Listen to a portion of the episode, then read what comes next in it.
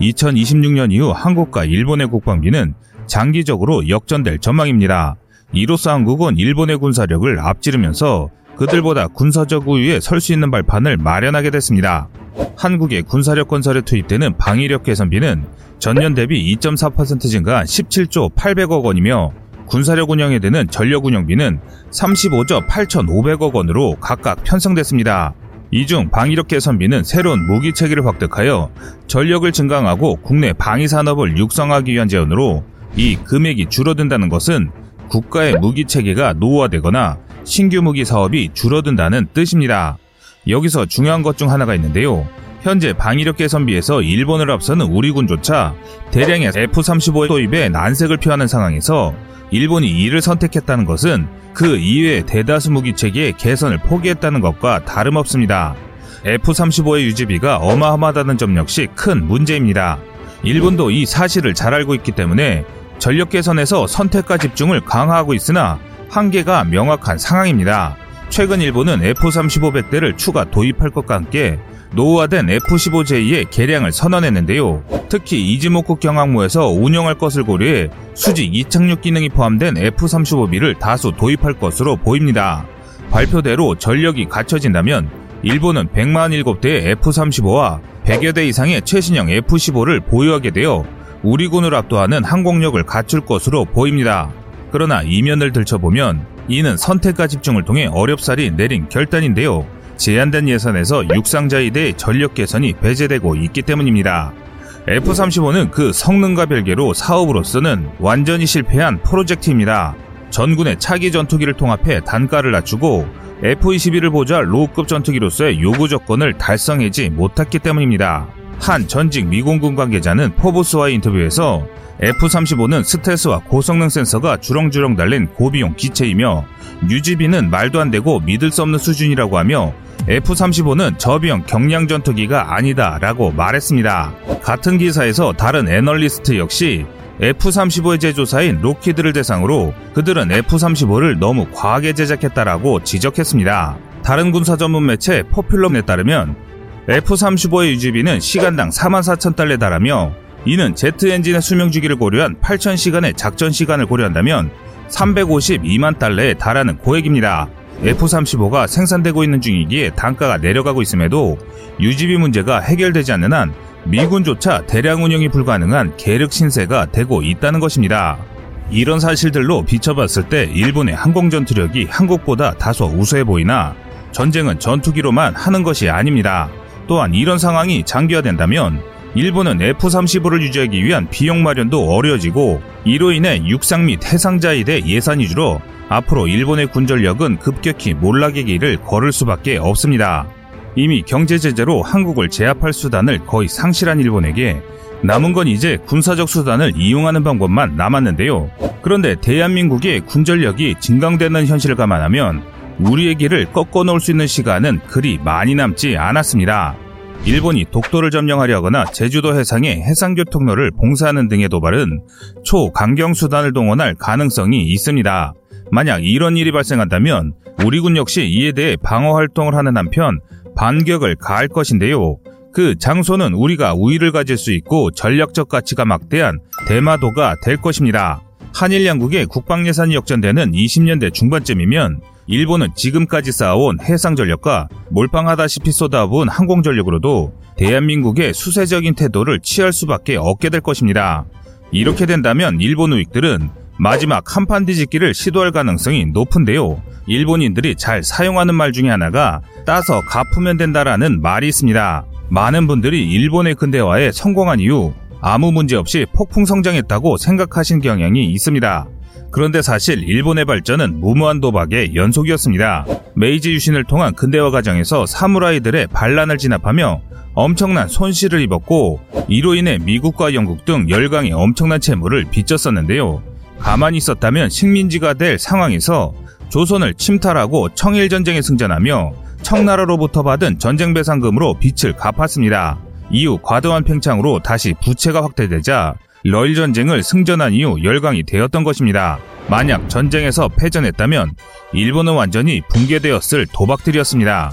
이런 경험이 쌓여 중일 전쟁과 태평양 전쟁을 일으켰지만 지속되는 도박이 매번 성공할 수도 없다 보니 미국과의 전쟁에서 패하고 모든 영토를 토해내고 막대한 채무를 끼얹게 되었습니다. 그런데 충격적인 것은 지금 일본이 지고 있는 채무의 규모가 전쟁 당시를 뛰어넘었다는 것입니다. 그래서 현재 일본은 다시 한번 도박의 유혹에 빠지고 있습니다. 그런데 그 대상을 만만하다고 생각하는 한국으로 보고 있는 것이죠. 가네다 마사루 게이오대 교수는 KBS와의 인터뷰에서 일본의 경제를 죽기 전 마취 상태라고 표현하며 GDP의 두 배가 넘는 재정 적자를 하이퍼 인플레이션이나 전쟁, 혁명 등 극단적 상황 없이 해결될 수 없다고 말했습니다. 1944년 일본의 국가 채무는 GDP 대비 204%에 달했는데 이를 극복하기 위해 일본 정부는 부동산과 재산에 90%의 세금을 부과하고 모든 예금을 정지시키고 자산을 압수했습니다. 정지당했다가 돌아온 통장에서 상당량의 예금이 국채 상환을 위해 압수당했고 나머지 금액은 정부에 의한 하이퍼 인플레이션으로 인해 휴지 조각으로 변했습니다. 그런데 과거 일본의 이런 행적들이 지금과 매우 비슷한 양상을 보이고 있습니다. 2021년 말 일본의 GDP 대비 국채 규모는 250%를 넘을 것으로 추정되고 있습니다.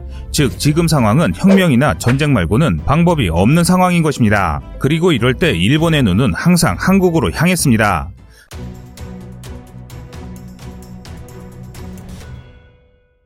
하지만 그럼에도 전면전은 일으킬 수 없습니다. 우리의 강력한 군사력 때문인데 2000년대 초반까지만 하더라도 한국의 해군 전투력을 전부 모은다 해도 자위대의 4개 호위대군 중 단 하나를 이기지 못할 것이라는 비관론이 팽배했습니다. 하지만 우리 해군이 급격히 팽창하며 양가질적으로 일본 해공군에 밀리지 않는 강력한 군대가 되면서 이런 상황은 반전되었습니다.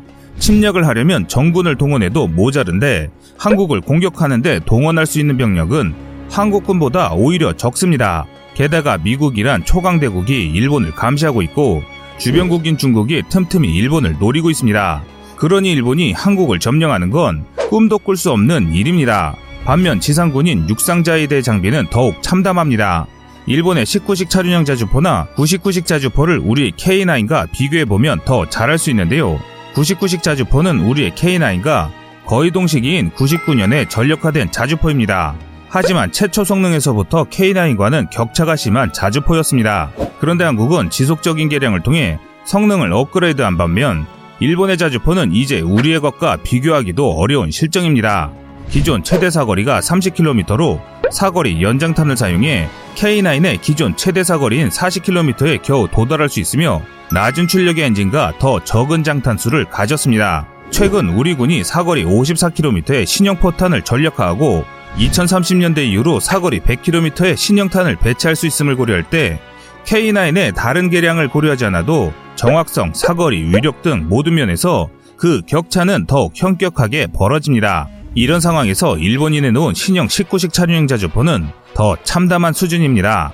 장갑이 없는 개방형 구조의 차륜형 차량에 99식의 155mm 포신을 얹은 수준이기 때문입니다.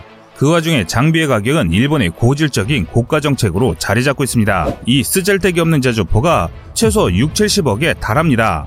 훨씬 강력하고 또 튼튼한 K9 자주포가 40억이란 점을 고려했을 때 터무니없는 수준이라 할 수 있는데요. 그래서 일본이 전쟁을 통해 발할 수 있는 가장 최선의 결과는 한국의 경제 역량을 약화시키거나 일본의 의지를 관철시켜 한미일 동맹에서 우위를 차지하는 정도일 것입니다. 고작 동맹 때문에 전쟁까지 일으킬까 싶으신 분도 계시겠지만 일본은 과거 세계 최강국이던 영국의 손발을 자처하며 청나라 러시아와 싸웠고 그 과실을 통해 전 아시아를 침탈할 수준의 힘을 길렀습니다. 이번에도 세계 최강국 미국의 편에서 가장 강한 수족이 되어 한국과 중국을 굴복시켜 과거의 영광을 회복하겠다는 것도 그리 이상하지 않은 나라입니다.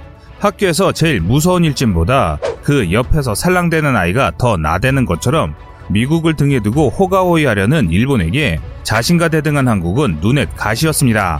그러니 어떤 수단을 쓰더라도 한국을 한 번쯤 밟아줘야 자기 자리를 유지할 수 있다는 양아치스러운 생각을 하고 있는 것입니다. 하지만 앞에서 언급했듯이 일본이 한국을 직접적으로 제압할 수 있는 방법은 없습니다. 경제 제재를 가하면 다 무너질 것이라는 망상은 이미 2019년 무역 전쟁의 처참한 실패로 불가능하다는 것이 밝혀졌기 때문에 일본은 마지막 남은 카드인 군사적 도발을 실시할 것입니다. 이때 일본이 취할 수 있는 현실적인 방법은 두 가지 정도인데요. 독도 기습점령과 제주도 남방에서의 해상교통로 차단입니다. 독도 기습점령은 해공군의 우위를 살리는 전략으로 독도를 점령한 뒤 방비를 고친다면 아직까지 상대적으로 취약한 우리 해군이 독도를 되찾기 어려울 것을 고려한 것입니다. 일본 입장에서는 국내 단합을 유도하고 한국의 자긍심에 상처를 입힐 수 있으며 힘의 우위를 명확히 보여줄 수 있는 방법입니다. 또한 독도는 한국의 실질적 지배지이기 때문에 만약 우리가 독도를 빼앗기더라도 우리가 자랑하는 미사일 전력을 마음껏 쓰지도 못할 뿐더러 독도를 재점령하기 위해서는 일본 해상자에 대해 전면전을 불사해야 하는 각오를 다져야 합니다. 하지만 이것은 일본도 그러한데요. 또 설사 독도를 무력 점거하더라도 우리가 독도 주변을 봉사하면 일본도 독도를 계속 지키기 위해서 너무 많은 전력이 투입돼야 한다는 점을 생각한다면 장기간 점령은 불가능할 것입니다. 때문에 일본이 취할 수 있는 가장 치명적이고 극단적인 수단은 제주도 남방의 해상교통로 봉쇄입니다. 대한민국은 수출을 통해 국가를 성장시킨 나라이며 수출품을 생산하기 위해 많은 원자재를 수입하는 나라이기도 한데요. 한국은 해상을 통해 들여오고 나가는 물자의 대부분이 바다를 지나는 해상교통로에서 나옵니다. 일본이 해상교통로를 봉사할 확률이 가장 높은 것이 한국 경제에 미치는 파급력은 상당할 것이고 일본도 국제사회의 비난을 최소화할 수 있는 방법이기 때문인데요. 일본의 생각은 이러합니다. 해상자위대가 있는 큐슈의 사세보항에서 출격해 제주도 남방에 배치된다면 일본 해군을 정면으로 공격하기에는 양측의 피해가 막대할 것이므로 협상을 통해 상대적으로 다급할 수 없는 대한민국을 굴복시킬 수 있다고 보고 있습니다. 하지만 일본이 이런 무례하고 생각 없는 군사적 움직임이 발생된다면 한국은 바로 대마도 정벌에 돌입하는 명분을 얻게 되면서 그들은 상상하지도 못하는 전략으로 일본 본토까지 노려볼 수 있는 기회가 생기게 됩니다. 만약 그렇게 된다면 한국의 모든 군전력은 일본을 점령하기 위한 대한민국의 위대한 남벌이 시작되는 것입니다. 시청자님들의 현명한 의견을 댓글로 남겨주시기 바랍니다. 여러분들의 좋은 의견이 좋은 영상을 만드는데 많은 힘이 됩니다. 이상 꺼리투브였습니다.